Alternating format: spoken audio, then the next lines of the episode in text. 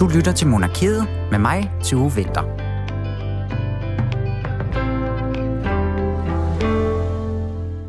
Man må sige, at det har været en øh, hektisk uge for den kongelige familie herhjemme. Navnligt kronprinseparet, de har skulle træffe nogle hurtige beslutninger, da det selvfølgelig er hele den her Herlufsholm-sag, der har fyldt det meste. Parret de kom med et udsagn lynhurtigt efter sagen og begyndte, eller efter at sagen den begyndte at rulle her, men siden da, der har der været sådan larmende stille for kronprinsparets lejr.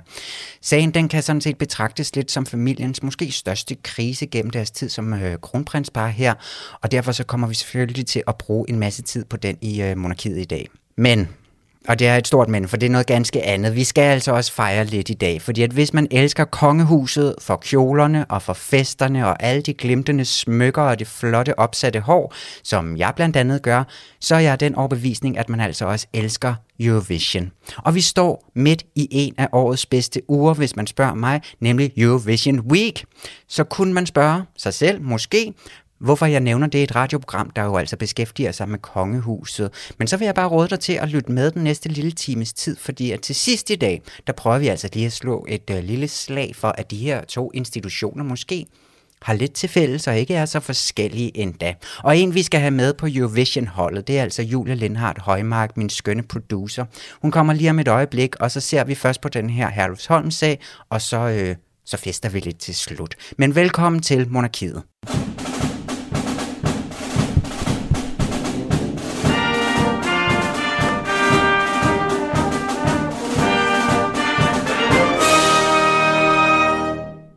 Og det er jo noget af en alvorlig sag, vi skal kigge på i uh, dag. Alle de her tilstandene på uh, Herlufsholm, de har jo fået en massiv pressedækning og en masse opmærksomhed. Men inden vi dykker ned i alt det, Julie Lindhardt Højmark. Ja, Tue Vinter. Ja.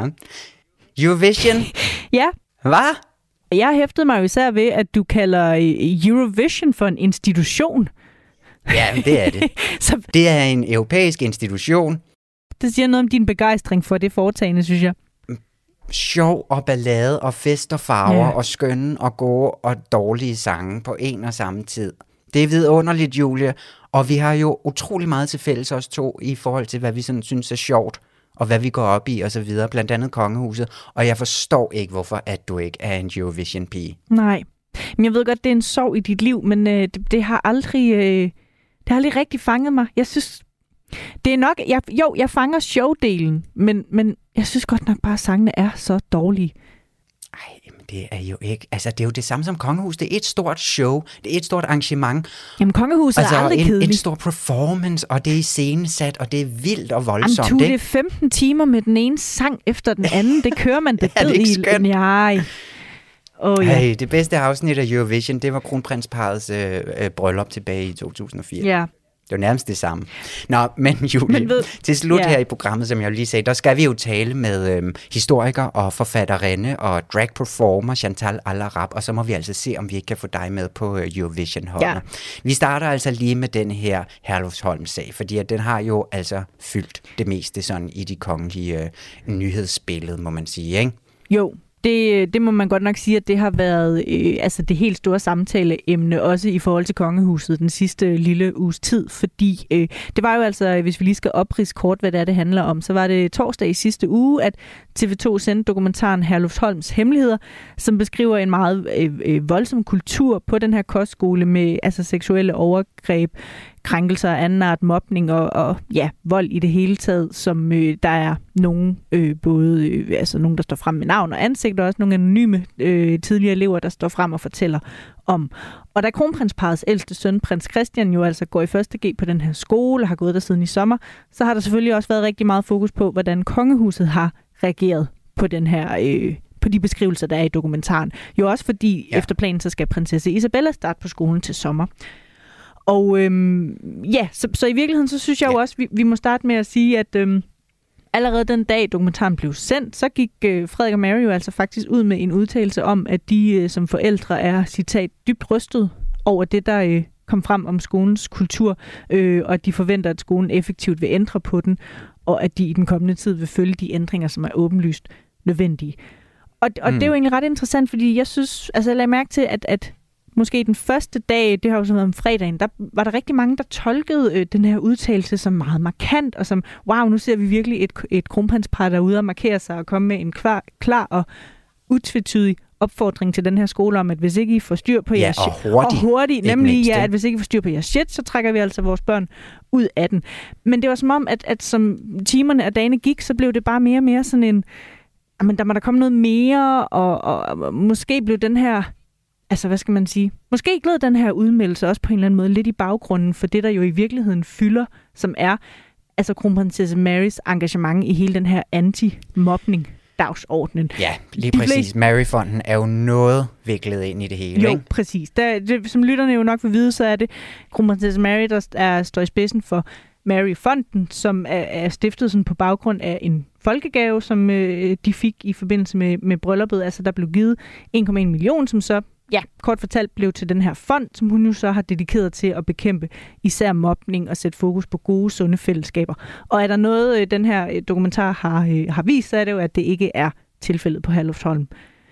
Og, og altså, i virkeligheden så er det vel første gang, vi ser kronprinsesse Mary i, i sådan en reel shitstorm. Der har været lidt omkring noget LGBT og noget pride tidligere, men jeg synes aldrig, vi har set hende få så markant og så øh, vedholdende kritik, altså som også går på hendes person og på hendes... Kan hun overhovedet være en troværdig ambassadør for antimobning, når hendes egen søn går på den her skole, og hun ikke har vidst noget om det? Det synes jeg godt nok øh, må betegnes som den hårdeste kritik, vi har set af hende. Og hun har jo også været ude med en lille, sådan et lille, hvad hedder det, doorstep-interview til Ekstrabladet eller BT. Nu bliver jeg lige i tvivl, når jeg står her og snakker. Men hvor hun øh, før, at, øh, altså før hun har set den her dokumentar, jo allerede giver udtryk for, at hun synes, det hele er meget frygteligt, og hun må hjem og se, hvad det er, der er foregået. Så hun giver ligesom udtryk for, at hun ved ikke rigtig noget om det Mm. øhm, endnu. Men altså, der er i den her dokumentar, der sidder forskeren Helle Rabøl, som er sådan, ja, mobbeforsker. Hun sidder i det, der hedder ekspertpanelet i Maryfonden. Hun fortæller så, at øh, i den her dokumentar, at hun gennem mange år har hørt de her rystende fortællinger mm. fra Herlufsholm, og hun siger så til, øh, til BT senere, at... Øh, at hun gennem årene ja, ja, har hørt om problemerne på skolen, men det er altså ikke noget, hun har delt med Maryfonden, og hun pointerer også, at hun har den her øh, tavshedspligt. Og det, man kan jo sige, at, altså, at der sidder jo sådan nogen inde i Maryfonden, godt nok i det her ekspertpanel, der i hvert fald har vidst et eller andet. Jo. Ikke? Og at hvis de sådan skal have fingeren på pulsen, så hører man jo også dokumentaren, hvor de har været under utallige tilsyn og alt det her, så man skulle, ja, Ja, det er svært at skille de to sager ad, ikke? Jamen det er det jo, og øh, jeg, jeg mærker heller ikke, at kritikken går på hende som forældre, men mere at den går på, altså hallo, du er, er formand for Mary-fonden, hvordan kan du ikke have vidst de her ting, hvordan kan I, Ja. hvordan kan du troværdigt her efterfølgende stadigvæk være repræsentant for, øh, for de her dagsordner. Men jeg tror også meget kommer til at afhænge af, om der rent faktisk sker en ændring på den her kostskole, fordi det er jo i virkeligheden også det, altså øh, kronprinsparet, det er på en eller anden måde det kort, de har på hånden, at de har ligesom sagt, få styr på det, og hvis ikke skolen får det, hvis der om et år igen er beretninger om, øh, om alt mulige, øh, alle mulige problemer, så er det nok der, de for alvor kommer i problemer. Ja, og så skal de børn ud. Ja, Eller altså, og det, og det vil jo altså ødelægge Herlufsholms ellers øh, fornemme renommé, ikke? Fuldstændig. det det. Men det skal vi altså tale meget mere om, blandt andet med øh, Camille Sø og med Lars Trier Mogensen, der, øh, der hver har sine indgangsvinkler til denne her, øh, ja, til denne her skandalesag. Men tu lige her på, øh, på falderæbet, synes jeg også, vi skal tage med, at det jo altså var i går, det kom frem som sådan en form for breaking news, at øh, prins Nikolaj, altså også øh, i den tid, hvor han har gået på skolen, faktisk fik en advarsel, øh, fordi han åbenbart ikke har rigtigt, over, overholdt øh, skolens alkoholregler, eller hvad sådan noget hedder. Øh, og jeg må indrømme, jeg synes, jeg synes godt nok, det er lidt tavligt, at han bliver, øh, det at han har fået en, en advarsel for måske, hvad ved jeg, drikke øl på værelset, eller et eller andet, have brudt nogle alkoholregler, som vel, lad os nu være ærlige, er rimelig det gør alle unge vel på en eller anden måde en gang imellem. Det er rimelig uskyldigt, tror jeg bare er min pointe. Det er rimelig uskyldigt, Det er, de får... meget, det er meget uskyldigt. Ja. Og det er også bare voldsomt det her med, at hvorfor skal han ud og nævnes ved navn lige meget, hvad han havde lavet på den her måde. Altså indtil videre, ikke? Jo, det er jo det. Altså det, ja, det er meget mærkeligt at kaste ham ind med et alkohol, øh, altså påbud Man kan sige, det er i hvert fald... i den her debat. Det kan sagtens være, at det er en historie i sig selv, men, det, men jeg synes i hvert fald bare ikke, det har noget at gøre med det, der i øvrigt er blevet øh, øh, skitseret i den her dokumentar. Så det er også, præcis som du siger, at han nu som den eneste faktisk bliver hængt ud med navns nævnelse, imens dem, som har gjort nogle rigtig, rigtig slemme ting ligesom forbliver anonyme i den her dokumentar. Mm. Det, øh, det synes jeg godt nok ikke er fair over for prins Nikolaj at blive rodet ind i den øh, sammenhæng. Men øh, ja, Nej. det er jo så det, den seneste udvikling i den her sag, så vi må, øh, vi må se. Det, jeg tænker ikke det sidste gang, vi har talt om det. Det tror jeg heller ikke, og vi bliver altså så lidt, øh, ikke lidt ved, vi bliver ved lidt endnu, hvad det jeg vil sige. Tak, Julie. Selv tak. I dag er en meget spændende dag, så jeg er sikker på, at de kan forstå, at jeg er en lille smule nervøs.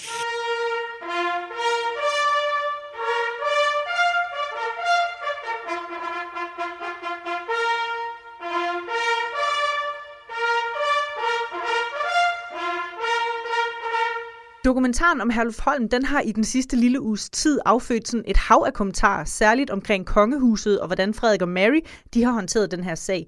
En af dem, der kom til tasterne, det er dig, Camilla Sø, som jeg er glad for at kunne sige øh, velkommen til programmet her. Tak skal du have. Du skrev øh, for nylig en kommentar i Berlinske, og den indleder du med ordene. Som tro kongehusentusiast tager jeg mig til hovedet over den vattede og fuldstændig ubrugelige udmelding, kongehuset kom med i kølvandet på TV2-dokumentaren om Herlufsholms krænkende, ydmygende og dybt skadelige kultur. Øhm, for lytternes skyld, så vil jeg bare lige genopfriske, hvad det var, der stod i den her kommentar, som altså kom fra, fra kronprinsparet. Her i der skriver de, som forældre til et barn, der går på Herlufsholm, er vi dybt rystet over de vidnesbyrd, der kommer frem i den aktuelle dokumentar om skolen. Det er hjerteskærende at høre om systematisk mobning og om den krænkelses- og voldskultur, som mange har været en del af. Det er helt uacceptabelt. Som forældre forventer vi, at skolen effektivt sikrer en kultur, hvor alle er trygge og en del af fællesskabet, og vi vil i den kommende tid følge de ændringer, som er åbenløst nødvendige. Så hvorfor er det, du synes, at det her det er en vattet og fuldstændig ubrugelig udmelding at komme med? Jamen, jeg undrer mig egentlig over, at man ikke siger, hvad konsekvensen er, hvis det er sådan, at de ikke implementerer de ændringer, som, som de jo også selv peger på er åbenlyst nødvendige. Altså for mig at se, at det der lidt et øh, slag i luften. Man kan ikke rigtig bruge det til så meget. Og, jeg, og, og det skærer mig især i ørerne, når jeg øh, reflekterer over, at Mary jo som øh, hvad skal man sige, hovedperson i Mary-fonden, den er opkaldt efter hende, øh, går forrest i forhold til mobning og øh, børn og deres øh, trivsel. Og det er bare noget, som er øh, hvad skal man sige, et emne, der tiltrækker meget stor opmærksomhed. Og der mener jeg simpelthen ikke med troværdighed i stemmen, at man med den ene hånd kan sige, at man øh, arbejder for at bekæmpe mobning, og at der er færre, der skal føle sig ensomme og udsatte. Øh, og så samtidig med pengepungen støtte en skole, som har så massive problemer, som det vi har set nu. Mm. Men altså, man kan også sige, øh, umiddelbart så fik kronprinsparet jo faktisk ros for at reagere så hurtigt, som de gjorde. Den udtalelse her, den kom jo faktisk før dokumentaren egentlig var blevet vist på tv. Så hvis vi tager udgangspunkt sådan i den konkrete altså, dag eller timerne umiddelbart efter, hvad tænker du så, de kunne have gjort i stedet, eller hvordan kunne fonden måske have håndteret det her bedre? Jo, man kan sige, at en ting er jo hastighed, men noget andet er kvalitet af det, der så kommer ud af det. Øhm, og de har jo selvfølgelig meget professionelle rådgivere til at sidde og, øh, og råde dem til, hvordan de skal forholde sig i den her konkrete sag, ligesom i alle andre sager, som, som der måtte være en eller anden form for nerve i. Øhm, det, der undrer mig, det er, at man ikke på noget tidspunkt bringer på bordet, at man kunne overveje at lade sine børn gå et andet sted. Altså, de har jo i forhold til folkeskolevalg valgt offentlige øh, folkeskoler, til, til deres fire børn, fordi de gerne vil have, at de også skulle ud og hvad skal sige, mærke dagligt, hvordan den er blandt almindelige børn, ikke? i stedet for at sende dem til Frankrig på sprogskole eller et eller andet andet. Øhm, så jeg undrer mig over, hvad man egentlig vil med det her statement. Og det efterlader et indtryk til mig af, at man har vidst, at, at folk vil kræve, at de forholder sig til det, og så er det her det, det tætteste, man så kan komme på en reel skarp udmelding. Men det tænker jeg simpelthen ikke er godt nok. Man kan også sige, altså når de nu altså skriver det her med, at, at de forventer, at skolen effektivt sikrer en kultur, hvor alle er trygge, og at de i den kommende tid vil følge de ændringer, som åbenlyst er nødvendige. Det er jo i hvert fald noget, der er blevet udlagt som en meget, øh, hvad skal man sige, direkte opfordring til skolen om, at hvis ikke I får styr på de her ting, så trækker vi vores børn ud af det. Sådan er der i hvert fald nogle sådan, kommentatorer og andre, der har valgt at læse det. Øh, synes du ikke, det er lige så kontant en udmelding? Nej, det, det synes jeg ikke, fordi det, det kan du sådan set ikke rigtig udlede noget som helst af. Altså jeg så ikke, at de havde noget valg andet end at komme øh, til tasterne, skulle jeg lige til at sige, og så, så komme med en officiel udmelding. Altså kongehuset har netop igennem de sidste årtier været igennem en transformation.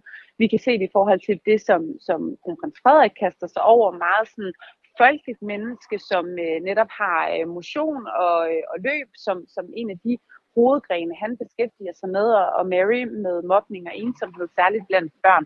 Så de har jo også i modsætning til, hvad for eksempel prins Henrik og, og dronningen har beskæftiget sig med, valgt nogle mere moderne øh, områder. Og det tror jeg sådan set også, at vi kommer til at se de næste generationer gøre.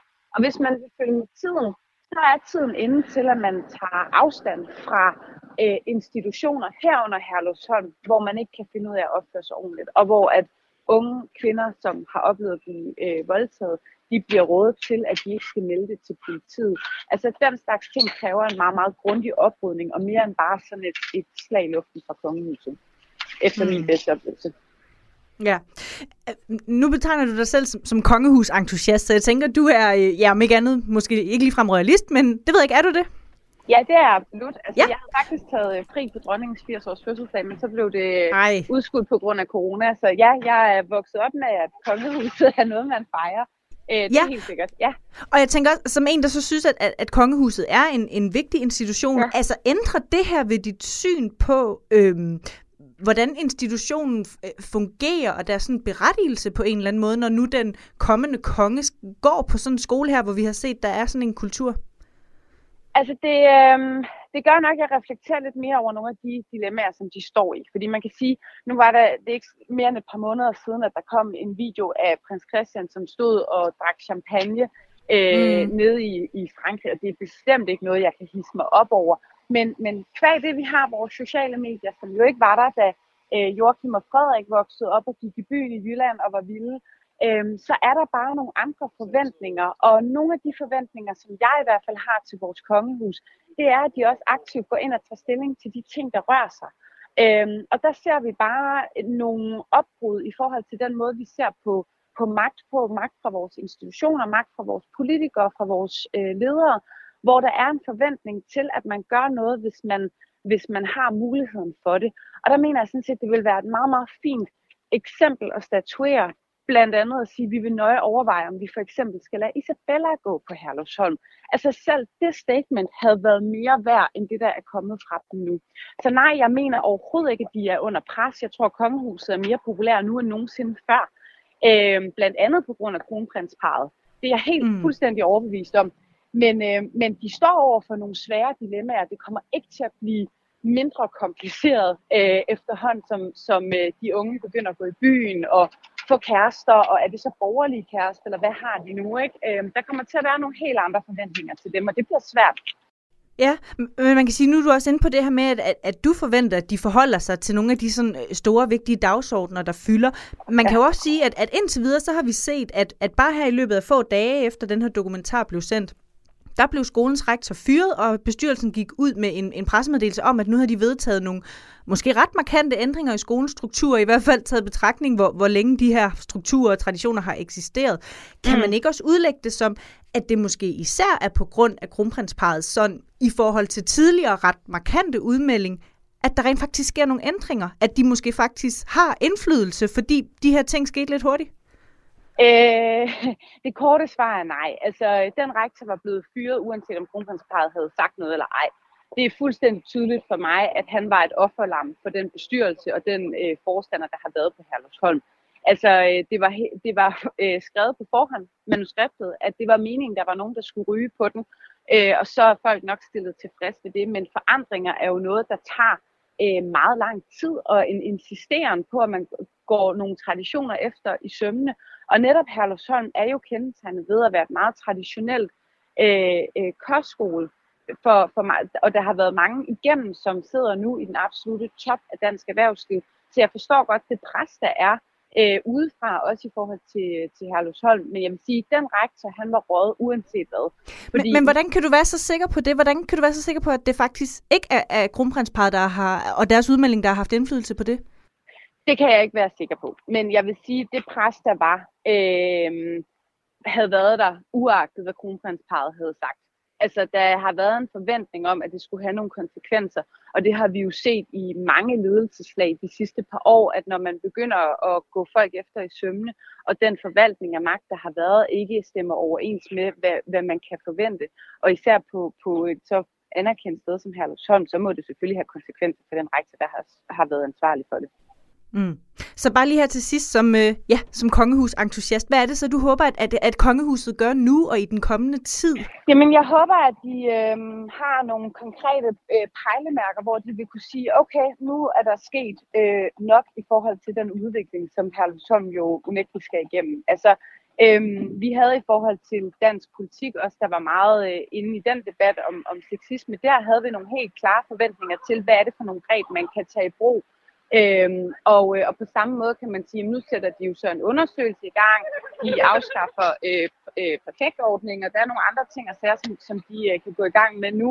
Og der forestiller jeg mig da, at det ville være fornuftigt, hvis kongehuset havde sagt, at de her forventninger har vi til jer. Øh, og vi forventer sådan set også en, øh, en status om, lad os sige, et halvt år i forhold til, hvordan det går. Du skal have tak, fordi du lige ville være med her, øh, Camilla Sø. Tak for dit øh, bidrag til programmet. Selv tak. De har en pude i ryggen.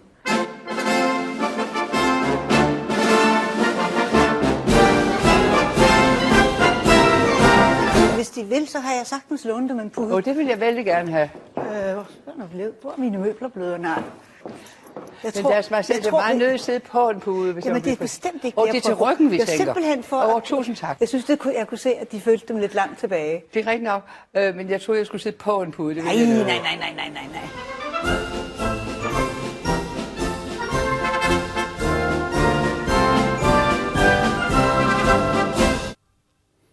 Og det var altså Julie Lindhardt Højmark, der stod for øh, indslaget her. Men vi bliver ved Herlufsholms sagen, fordi at som sagt, så har det jo altså fået en del til tasterne, og også dig, Lars Trier Mogensen. Velkommen til Monarkiet. Tak skal du have. Du er øh, politisk kommentator og radiovært på DR, og så har du jo så skrevet et Facebook-opslag, der så også er blevet til en øh, artikel i BT. Her der kalder du øh, kronprinsesse Marys reaktion oven på den her dokumentar for hyklerisk. Hvorfor øh, mener du det? Prøv lige at forklare det. Jamen, kronprinsesse Mary forsøger at indtage to positioner, som for mig ligesom ikke hænger sammen. Det ene er jo det, vi har kendt længe, at hun øh, som spydspids galionsfigur for Maryfonden bekæmper øh, mobning og mistrivsel blandt børn. Altså et erhvervligt formål, som på en eller anden måde er ædelt og hidtil ligesom har været uplettet.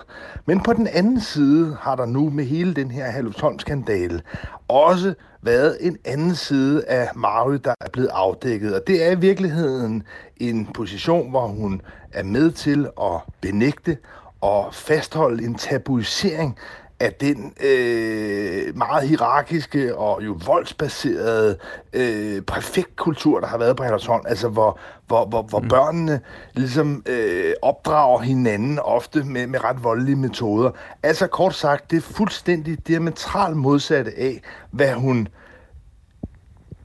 bekæmper i Mahavifonden. Så jeg synes, vi har et element af noget, man kunne kalde sådan øh, Jekyll and Mr. Hyde, altså en, en, en, en, en, en, en dagsmorale, øh, og så en, en skyggeside, som for mig at se er, er uforenlige. Altså det er et hyggeleri. Hun kan ikke på en og samme tid ligesom hævde og ville bekæmpe mobning og mistrivsel blandt børn, og i det her tilfælde også vold, og så på den anden side have medvirket til at holde hånden over et af de steder i Danmark som en tidslomme, der stadigvæk har en meget, meget øh, næsten demonstrativ øh, volds- og mobbekultur.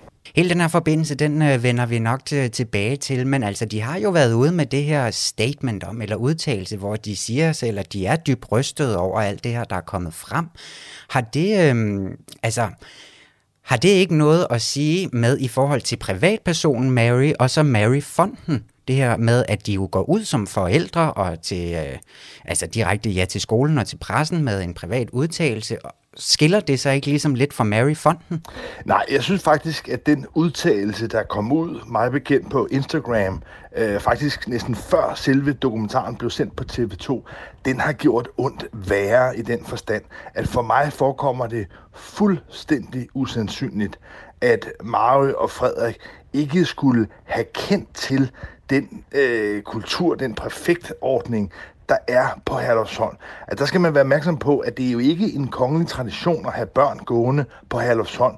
Det er noget, som de, altså Frederik og Mary, har valgt aktivt Blandt andet vel, fordi en hel del i deres omgangskreds har gået ned på Herlufsholm, men de har altså ligesom udvalgt sig Herlufsholm til det sted, hvor, øh, hvor deres børn skulle gå i skole. Og det forekommer mig helt, helt, altså igen, deres nære venner, øh, mange af de her ting har jo været fremme tidligere. Det forekommer mig Ja. Altså helt usandsynligt, og i givet fald i hvert fald, kan man sige, altså øh, ubegavet og, og, og blindt, altså øh, he, he, helt håbløst, øh, hvis de ligesom kaster deres børn ud i noget, de ikke ligesom har undersøgt på forhånd. Så, så jeg tror simpelthen ikke på præmissen om, at det skulle være kommet som en overraskelse. Og på den måde synes jeg, at det øh, fremstår som en falsk påstand, når de ligesom foregiver en overraskelse. Den, den køber jeg slet ikke. Men måske, at det er, måske der ligger en pointe, eller det kan du som svare mig på, med, i det her med at prøve at skille Mary og Maryfonden lidt ad, fordi kan du ikke prøve at forklare mig, hvad det er, der ved den her forbindelse mellem Maryfonden og så hele den her skandale, hvorfor de er så stærke, og derfor så også problematiske lige præcis i den her øh, sag? Jamen, når, når, når, når kronprinsesse Mary ligesom har været øh, altså, øh, spydspids for, for, for, for Maryfonden, så er det jo fordi, at der i mange sammenhænge er en meget positiv virkning ved, at en af de kongelige Altså både i, i forbindelse med øh, fundraising, altså det at samle penge ind, men også i forhold til ligesom, at åbne døre og skabe en, en opmærksomhed omkring en sag. Der har det virket positivt at have Mary øh, i spidsen for det. Men der bliver man altså nødt til at forstå, at den kraft, den sådan, øh, altså symbolske energi, der ligger i det positivt, jamen den er der selvfølgelig også negativt, når det er nogle sager, der øh, udstiller det modsatte, og i det her tilfælde lige frem det modsatte, altså hyggeleriet.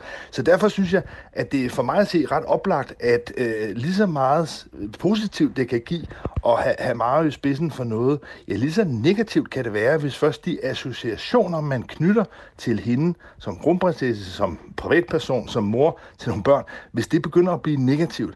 Altså, og, og, og det er ligesom det, der er sket her, i måske i et udslag af, af, af manglende jugement, i manglende forståelse for den tid, vi lever i, manglende forståelse for, hvad, hvad udløberne af hele MeToo-opgøret også har betydet i forhold til synet på vold mod børn. Hele det, mm. øh, altså hele den udvikling har der måske ikke været en, en, en, en opmærksomhed på, men det gør bare, at, at, at Mario nu står tilbage, for mig at se i hvert fald, som et symbol, eller i hvert fald en ekstremt dårlig ambassadør, en håbløs ambassadør for antimobning, for antivold. Så derfor fremstår hun for mig som en fuldstændig umulig figur. Ikke alene i forhold til Marifondens vigtige arbejde, men i virkeligheden også bredere. Så, så, så hendes tid som, øh, som, som, som sådan fondsdronning øh, og godgørende engel, den, den, den, den synes jeg på en eller anden måde slutter med det her.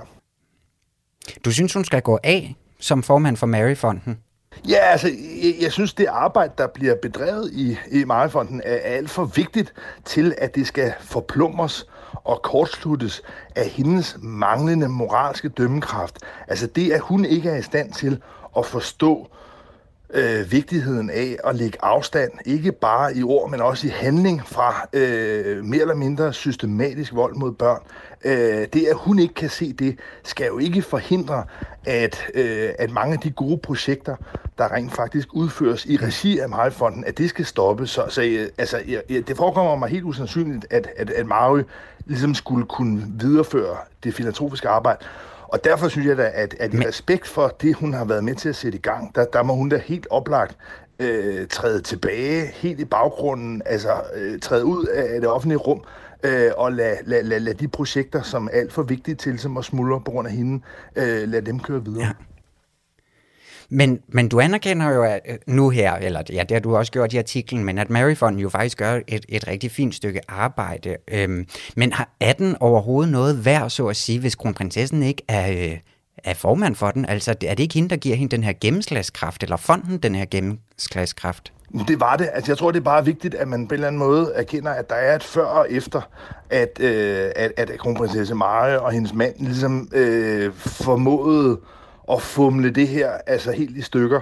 Øh, og det er, jo, det er jo nok et udtryk for, altså på samme måde som at kronprins Frederiks altså ulykkelige tid i, i, i den internationale olympiske komité, hvor han jo også gang på gang udstillede en manglende politisk musikalitet, en manglende forståelse for den rolle, han havde for storpolitik, og igen og igen kom til at sige noget, der var så kluntet, at Udenrigsministeriet og Statsministeriet heller ikke tør nogensinde igen lade ham ligesom få en officiel, prominent rolle i noget, der gælder storpolitik. Så er det det samme her, at Maui har på en eller anden måde overspillet sine kort. Hun har simpelthen ikke vist sig i stand til ligesom, at kunne forstå symbolikken i det, hun har arbejdet med, altså i forhold til antimobning, øh, mistrivsel blandt børn. Og det gør, at, at hun står i vejen for øh, fondens arbejde. Altså det, det vil på en eller anden måde være en, et, et, altså et, et komisk, en komisk seance, hvis, øh, hvis nogle af de gode mennesker, der er ude og arbejde for Marhelfonden, at de ligesom skal bekende kulør og fortælle, hvor de kommer fra, fordi folk vil straks tænke på øh, Herlevsholm, de vil tænke på en fordækt kultur af, af, af børn, der ja. øh, med de voksnes tavse billigelse øh, mobber hinanden, øh, mishandler hinanden, krænker hinanden. Og det er jo selvfølgelig ikke noget, som, som Mariefonden på en eller anden måde altså, kan arbejde videre med. Så, så hun er på en eller anden måde, altså, Men... hun er kommet til at stå i vejen for, for sit eget projekt, og det sker jo, hvis man ikke øh, er, er tilstrækkelig øh, kvik, eller man ikke har tilstrækkelig god rådgivning. Jeg ved ikke, hvad det er, om, om det er hendes egne øh, begrænsninger, eller det er de folk, hun har omkring sig, der simpelthen er, er, er for dårlige. Det skal jeg ikke kunne vurdere. Bundlinjen er i hvert fald Men hvis nu vi siger, hvis nu vi lige leger med, at de her forhold, de faktisk kommer til at ændre sig på Herlufsholm, altså sådan som kronprinsparet jo også opfordrer til i den her udtale, vidner det så ikke om, at Mary faktisk har indflydelse på den her, og den her magt, der skal til, når det handler om at komme den, en mobbekultur til livs? Fordi at det værste, der vel kan ske for Herlufsholm lige nu i forhold til deres fremtid og skolens brand osv., det er vel, hvis kronprinsparet, de trækker deres børn ud? Jo, men det er vel lige præcis den form for handling, lige præcis den form for mod, som hun på mange måder har appelleret til med sit arbejde i Marifonden, at man netop der skulle ture konfrontere altså øh, mobning, øh, mistrivsel blandt børn. Men når det så kommer til stykket, når hun så selv har noget på spil, ja, så tør hun ikke. Så bliver det sådan noget fedtspilleri, hvor man ligesom bare øh, henviser og opfordrer til en eller anden barmhjertighed og en eller anden øh, proces. Nej, ja, det er da helt oplagt, at hvis hun rent faktisk havde ment det, hun sagde, i Marifonden, jamen så vil hun da straks have, ikke alene have trukket sit eget barn ud, men da også have medvirket til at have sat kritisk fokus på de mange ulykkelige sager, der er med børn, der på en eller anden måde er, er blevet nedbrudt ned på Hallersholm. Så, så, ja. så man kan sige, at hun, hun gør jo det modsatte heraf, hvad hele præmissen for Marifonden er, som netop er, at voksne skal gribe ind, når børn øh, vandrygtes. Og hun gør det modsatte ja. her. Hun siger ligesom bare, ja, men det bliver nok bedre, og hvis vi nu bare håber og folder hænderne, så, så, så, så bliver det nok alt sammen godt øh, senere. Jamen, vi må se, der er nok ikke sagt den sidste, det sidste i denne her sag nu, men Lars Trier vi har simpelthen ikke mere Nej. tid nu, og det er jo en sag, der stadig bliver ved med at rulle, men tak fordi, at, øh, at du vil være med i Monarkiet i dag, politisk kommentator og radiovært på DR. Selv tak. Det er kjoler, og det er også øh, de mere festlige kjoler. Det kan være farvevalg. Der er mange farver, mange af de stærke farver. Prinsesse Benedikte kan gå ind og vælge nogle meget dus farver. Det vil dronningen ikke vælge. Ja, og nu tager vi altså lige en dyb, dyb indånding, fordi at nu skal vi til noget ganske andet her i Monarkiet på Radio 4.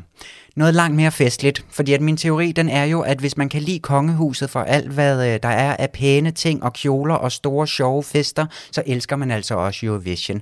Og som sagt, så er det jo Eurovision Week, og altså hvor hele Europa simpelthen samles for at dyste i den her storslåede sangkonkurrence. Det danske pop-punk-gruppe Ready, de var i semifinale i går, men vi optager det her lidt på forkant af første semifinale, så vi ved faktisk ikke, hvordan det er gået, men det er heller ikke det, det skal handle om. Jeg har let med lys og lygte efter en kongelig vinkel på det her storslåede arrangement, og det, det vrimler ikke sådan med de her konkrete overlap som sådan. Men hvis man tager en lille helikopter op og tager et blik ud over det hele, så er der måske noget at komme efter. Derfor så har jeg øh, simpelthen kaldt bud efter dig, Chantal Al-Arab. Velkommen til Monarkiet. Tak skal du have. Du er historiker, du er ja. udgivet øh, forfatterinde, så er du en, nu kalder dig en showpersona, en fin dame, er du? Offentlig person, ja, MK. En, en offentlig person, MK, showpersona MK måske, ikke? Ja. Ja, mangler jeg noget til dit CV? Øh, jeg ser godt ud i klipsøringen. du er skøn i klipsørering, ligesom vores egen dronning jo på den måde. Ikke? Hun har jo heller ikke huller i ørerne. Nej. Jeg havde jo fornøjelsen af dit selskab, da vi snakkede om bøsser i monarkiet for et par måneder siden. Det er ikke så meget bøsserne, vi skal snakke om i dag. Måske lidt. Det bliver svært måske ude, altså ude, ude af Eurovision. Men jeg har jo inviteret dig her, fordi at du skal simpelthen lave en komparativ analyse af mine to yndlingsinstitutioner simpelthen, ikke? Ja. Og da vi snakkede om de her bøsser i monarkiet, der snakkede vi nemlig om en æstetik, som man finder i dragmiljøet og i kongehuset. Og jeg synes, at mange af de samme tillægsord, de kan lægges hen over de her Eurovision-arrangementer. Altså det er ekstravagant, og det er flashy, og det glitrer og glimtrer, det er storladent og pompøs. Ja. Ikke? Jo, men jeg Er vi med så langt? Er vi enig. enige så langt? Vi er Godt. fuldkommen på bølgelængde. Perfekt. Så gjorde du mig jo faktisk også opmærksom på, at hvis vi rejser lidt tilbage i tid, du er jo en pige med referencerne noget på plads, ikke? Hvis det er, at øh, jeg troede mest, vi skulle koncentrere os om det visuelle udtryk, men du gjorde mig meget klogere, så lad os lige prøve at rejse tilbage i historien. Fordi hele grundessensen i Eurovision, det er jo blandt andet det her med, at man som land viser rigtigt, hvad man har at byde på, Ja. og, øhm, og det har jo også været en mål for kongehus gennem tiden. Og et godt eksempel på det, det, øh, sagde, det kunne måske være Solkongens hof i Frankrig ikke? i 1600-1700-tallet. Prøv lige at forklare, hvordan det hænger sammen. Jo, men altså, hvis man skal forstå Solkongens Hof, så skal man jo forstå, at de er et teater. Det er politisk teater, det der udspiller sig. Og, og når jeg siger teater, er det jo ikke som historiker, der er sådan i, i bagklogskabens klare lys siger, det er teatralsk. Det er sådan, at Ludvig den 14. omtaler sit eget hof som et teater. Og hoffet er jo et sted, hvor politiske magtpersoner er, og hvor øh, diplomater fra fremmede lande kommer. Så, så hoffet er jo et sted, hvor man udstiller, hvem man er. Og hvis vi zoomer ind på, på barokkens æstetik og på Ludvig den 14., så er det jo en helt klar æstetik, der har til formål at tale til vores følelser. Det er ikke nødvendigvis en æstetik, der taler til vores fornuft. Det er derimod en, hvor at, øh, at man skal overvældes. Og, og de er jo meget øh, til fælles med Eurovision.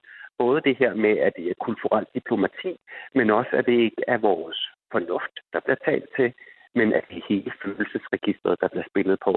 Og man kan også sige, at det her hof, det har vi også snakket om i programmet tidligere. Altså hele det her øh, Solkongens øh, fornemme hof her, det er jo nærmest en hel koreografi, som du siger, altså et skuespil. Det det. Hvordan kommer det sådan konkret til udtryk? Mm. Jamen, altså, det bedste eksempel, man kan tage, det er, at Ludvig den 14. selv taler om sit hof som en scene, og når han går ind i sine private gemakker, så taler han om bagscenen. Så, så allerede i sproget kan man se, at det er indlejret, at man ved, at det er teatralsk. Men vi kan også bare se på, hvordan er hele ordensvæsenet er bygget op. Det her med, hvad rækkefølge kommer man igennem en dør på? Hvordan øh, foregår det, når kongen går i seng om aftenen, eller når han stopper om morgenen? Det er jo sådan, at med solkongens hof, der er den her meget berømte, øh, det her meget berømte ceremoniel om hans opvågning, altså kongens levé, som det hedder, som er fuldkommen koreograferet af ned til hvem, der tømmer den kongelige natpotte. Men nu siger jeg jo, altså nu, nu Chantal, ikke, jeg må afbryde dig. Du kan ikke sidde og snakke om natpot, og det sådan minder om Eurovision. Jeg kan godt, jeg kan godt. Altså man kan sige, de havde jo ikke, de havde jo ikke pyroteknik dengang, så måtte de jo gøre noget andet, der, der, der ligesom talte til følelserne. Og, og det var jo faktisk sådan, at det var en kæmpe ære at få lov til at tømme den kongelige natpotte. Hvordan, du, du må lige prøve at skære lidt ud. Hvordan, øh, hvordan connecter det så til Eurovision? Nu må du ikke ødelægge min påstand om, at de er to, to ting, de minder om hinanden. Jamen, i og med, at det er teatralsk, at alle ved jo, at det er koreograferet. Jeg tror ikke, der er nogen, der sidder og ser på Eurovision og tænker, at det her det er fuldkommen naturligt, og det her det er fuldkommen som folk nu er, og, og det her det er virkelig folklore på det højeste plan. Vi ved jo godt, mm. at det er kunstigt, og alligevel lader vi os forfølge. Og det er jo det, hvor at man kan sige, at øh, barokkens æstetik deler noget med den her camp-æstetik, man finder i Eurovision. Det her med, at det er overgjort og forgjort, og, og, og på en eller anden måde lidt dårlig smag, kan man måske sige. Ja, og, men jeg synes faktisk, det er interessant det her med, nu nævner du det også selv så omkring en natpotte, det synes jeg så er lidt irriterende, men traditioner og ritualer og så videre, ikke? ting vi forventer kommer til at ske, og et kongeligt sådan nutidigt eksempel på det, det kunne for eksempel være nytårskurer. Her for, altså ritualer, de er jo ligesom for at hive os ud af hverdagen, ikke? Øhm, og, og, og at vi skal se noget andet. Så her der er den en utrolig fin, øh, et utrolig fint sammenhæng, synes jeg, mellem de her to store øh, ja, altså, institutioner. Ikke? Der er en grund til, at vi har ceremoniel. Der er en grund til, at vi har det tilbagevendende. Altså det her med, at man koreograferer kroppe og, og gør kroppe gør noget bestemt på bestemte tidspunkter. Det er jo, det er jo en måde at, at ligesom lave en fejling af virkeligheden og forklare, hvordan verden er. Så når vi sidder mm. og ser Eurovision, det, det kan man jo også sige, at Eurovision er jo på trods af, at der er folk, der stemmer og sådan noget, så der er jo stadig nogle ting, der er koreograferet på forhånd. Vi sidder og venter på, at vindmaskinen går i gang. Vi venter på pyroteknikken. Vi venter på, at Sverige stemmer på Norge, og Norge stemmer på Danmark, og Danmark stemmer på Sverige. Der er nogle ting, der ligesom skal øh, finde sted. Og man kan jo sige, altså det her, nu nævner du nemlig også hele Skandinavien på det her, ikke? Vi kender jo også, at det så holder hele Østeuropa sammen også, ikke? Og Grækenland og, og øh, Kyberen, de stemmer på hinanden hvert år og så videre. Og i dag, der indtager kongehuset jo på en eller anden måde en form for diplomatisk rolle udad til os. Og Eurovision startede tilbage i 50'erne for at samle det her splittede Europa efter 2. verdenskrig. Men synes du, at man repræsenterer sit eget land Altså, hvad er det, man repræsenterer sit land og øh, med i Eurovision for eksempel, ikke? Ja, men, men, men det det jo er, når, når man siger, man repræsenterer sit land. Vi siger, vi vandt, når man har det her Eurovision, så kan man sige, at det politiske teater, der udspiller sig, det er jo en måde, hvor at man forestiller sig et Europa, der består af en hel masse lande, hvor at vi ikke, ikke repræsentanter for landene, men hvor vi synger sange. Det er jo en, det er jo en måde at, at gøre nationen enormt konkret, på samme måde som man kan sige, at kongehuset jo også er en måde at gøre nationen enormt konkret på. Det her med, at nu har vi en, en familie, der kropsliggør vores værdier. Så, så det er en del af det samme system, det der med, at, at nationerne bliver, bliver konkretiseret, og de manifesterer sig gennem poal. Mm. Lad os lige prøve at vende tilbage til æstetikken, fordi at man kan jo ikke komme udenom, at det er en stor del af både Eurovision og Kongehuset, hvordan det hele bliver iscenesat. Ikke? Det er noget kitschet, og det er noget campy, siger du også, det ja. her med, øh, at alt bliver overgjort. Og som mm. det visuelle menneske, du, øh, du jo er, og du er så god til, og til at udvælge dine klipsøring og så videre. Prøv lige at sætte lidt ord på, hvad det er for et øh, udtryk, der er til stede begge steder. Kan man snakke om det? Er der faktisk et fælles udtryk i de her to? Det kan man faktisk godt, og altså, jeg vil ikke sige nødvendigvis, at de opstået ud af det samme, men de har rigtig meget til fælles. Hvis man lægger ud med at kigge på den kongelige æstetik, så er der to former for kongelig æstetik. For det første er der barokkens æstetik, som rigtig meget opstår omkring Ludvig den 14. hof, og det er det her med pudret på rykker og høje hæle. Det er jo en periode, hvor at det at være kongelig er at vise, at man er mere end at man bruger statusforbrug, og en periode, mm. hvor det kunstige er bedre end det naturlige. Og så kan man så sige, at kongelig æstetik i dag, det er jo både noget af barokkens æstetik, men det er jo også en konstant, øh, kan man sige, øh, vekslen mellem at være med på moden, men også at være over moden. Øh, hvis man ser på, på både dronningens stil og, og også andre monarker, så kan de jo ikke være for moderigtige, fordi hvis man er for moderigtig, så er man lidt ligesom alle de andre, og det skal man jo ikke være, når man er kongelig, man skal være speciel. Men samtidig kan man heller ikke være for speciel, fordi så vil masserne ikke kunne forstå, hvad det er, man gør. Så man skal have en særlig genkendelig æstetik. Øh, man kan sige, at dronning Margrethe har jo et ret klart brand. At øh, hun har en særlig stil, og hun er genkendelig.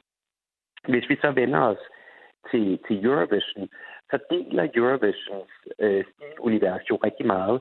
Især det her med det kunstige. Øh, det er måske ikke pudret på rykker, men det er stort hår. Det er høje hæle. Det er alt, hvad der glitrer og glimter. Altså det her med, at det kunstige er bedre end det naturlige. Mm. Så, på, så på den måde kan man sige, at, at det her camp, som man finder for eksempel i Solkongens Hof, det finder man faktisk også i Eurovision. Og det, det er måske derfor, at du og jeg er så fascineret af begge universer. Netop fordi, at, at det der med over the top er så, så tiltrækkende. Altså, ja. det er jo, det er jo måske jeg glemte faktisk helt at... Ja, fordi jeg glemte faktisk helt at spørge dig til start. Hvad, hvordan, øh, altså, Hvad er dit forhold sådan til Eurovision? Det var et meget godt sted at starte egentlig også. Ja, øh, jamen, det er jo meget sjovt. Du, du beskriver mig som en visuel person, og jeg vil faktisk hellere se på Eurovision, end jeg vil lytte til det. Ja, Altså for men ved du hvad, der tror jeg faktisk, du har et sjælefællesskab med producer Julie Lindhardt Højmark, som også synes, at det hele er noget, noget rædderligt noget for ørerne. Jamen, det er jo tit, altså, sangene er jo tit de banale, altså rent tekstmæssigt er det banalt, melodierne er simple, det er jo ikke, det er jo ikke stor musikkunst. Til gengæld er det jo slik for øjnene. Jeg Ja, elsker præcis. vindmaskiner, og jeg elsker en, en god powerballade, og så kan den være nok så banal, den her powerballade, men hvis der står en kvinde i en lang uge, der blafrer bag hende, og hun har det store hår fyldt med elnet, der, der selvfølgelig ikke rører sig overhovedet, fordi der er så meget hår, og de lange øjenvipper, og måske nogle flammekaster i baggrunden, eller noget konfettiregn, eller et eller andet.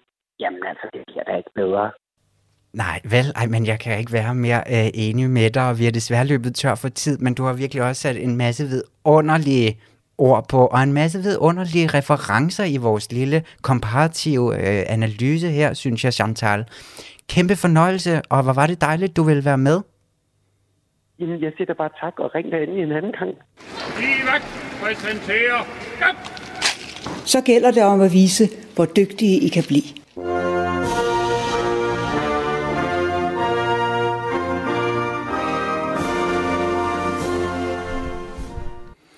Julie Lindhardt Højmark, velkommen tilbage. Mange tak, Tue Vinter. Er du blevet en Eurovision-type nu? Måske en lille bitte, bitte smule mere, end jeg var. Det kan være, jeg skal give Ja. ja. showet en chance. Institutionen en chance i år. Ja, så åbner du en dejlig flaske bobler, Ja. og så sætter du dig ned, og så ser du det fra start til ende. Og inden du har set om dig, så har du drukket fire af dem, og du har det vidunderligt. Men Julie, vi bliver, vi bliver ved Kongehuset Ja. og ved Eurovision samtidig. Fedt. Det her, det har været en af de sværeste quizzer, jeg har lavet i det her program. Skal vi quizze Eurovision 2?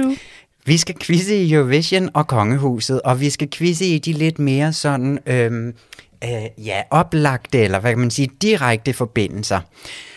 Masser af ligheder har vi jo lige hørt om, men er vi alligevel så det her med, øhm, så det her med sådan de direkte historier, de har været lidt svære at finde.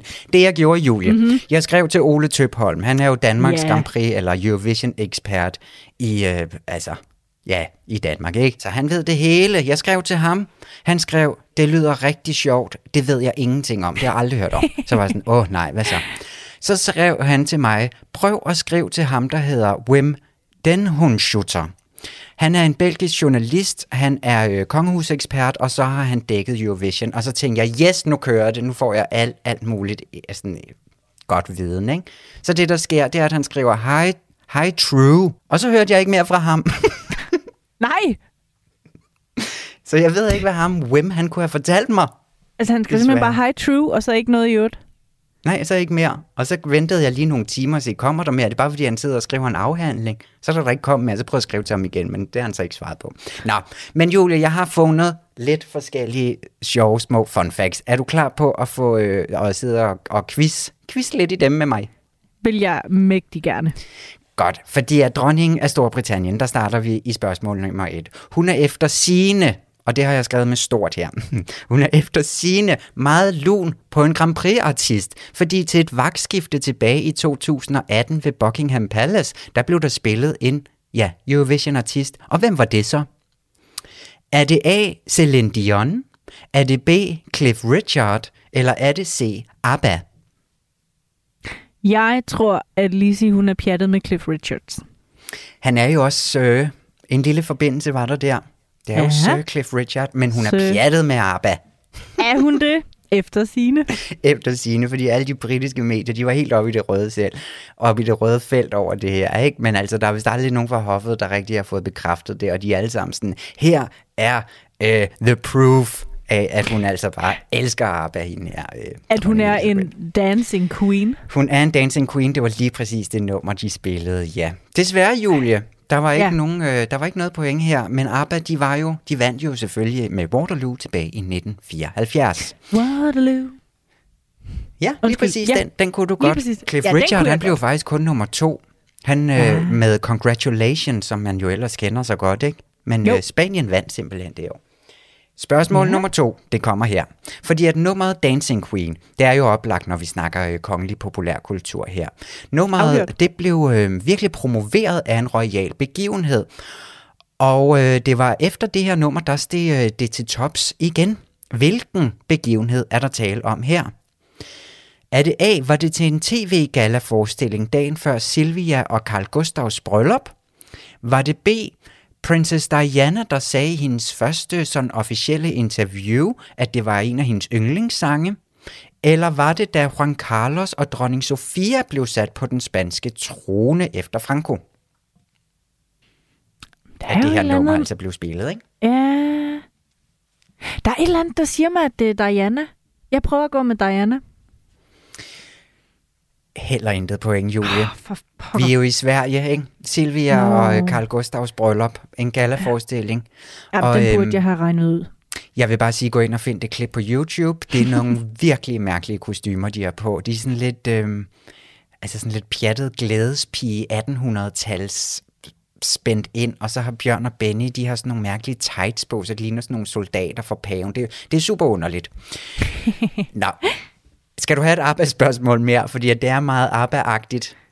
Jamen, altså, og, og der var jo også en af de gode arbejdamer, der var gift med en tysk prins i sin tid, skal vi lige huske på. Så det er totalt inden for skiven, at vi sidder her og snakker om ABBA. Lige præcis, fordi Ja. at Annie Frid, det er nemlig hende, det skal Ej. Ej. handle om nu. Ikke? Gift Sådan. med den tyske prins Russo Reus von Plauen. I dag der danner hun par med en engelsk adelig. Vidste du det? Hun har da en type, den pige. Det må man sige. Og han er ikke bare adelig, han er også arving. Og hvad er han arving til? Det er det, du skal gætte nu. Ja. Er han arving til, en engelsk, til et engelsk kioskimperie? Er han arving til Cambridge University, hvor hans familie ligesom er de formelle overhoveder for den her øh, institution? Eller er det Loch Ness-søen og hele det område, som hans familie ejer? Altså, nu har jeg jo ikke haft super... Var det ikke et godt spørgsmål? Jo, det er et virkelig godt spørgsmål. Jeg har jo simpelthen egentlig haft en god mavefornemmelse med mine svar på de to andre spørgsmål. Og det har jeg også nu, så det er garanteret forkert. Men jeg prøver alligevel at gå med Loch Ness. Jeg tror simpelthen, det er den. Det er et kioskimperie. Ej, altså, hvad er det for noget? William Henry Smith hedder han. Det var også derfor, Ja. ja. at jeg ikke ville sige hans navn. Jeg ved ikke, om det hjælper dig så meget, men V.H. Smith, Ja, dem har dem vi har blandt andet set ude i par lufthavnen. ikke? lufthavn. Jo, lige nøjagtigt. Ja. De bor i Schweiz nu, de to øhm, og er kæmpe milliardærer, og hendes Ja. livshistorie er helt vild. Den skal man bare dykke ned i, hvis man sidder og keder sig en dag, fordi at det, det er helt vildt, hvad hun ikke har været Ja. ja. ude for. Okay, Julia, næste spørgsmål. Nu yes. tager vi til Danmark. Nu bliver det dansk. Fordi at da Eurovision var i Danmark i 2014, efter Emily de Forest sejr i 2013, så var kronprinsesse Mary ude at besøge B&V-hallerne øh, flere gange faktisk, hvor det jo blev afholdt. Der hilste hun på Basim, der repræsenterede Danmark det år, også Emily de Forest. Og så en mere hilste hun på, sådan officielt. Hvem var det? Ja.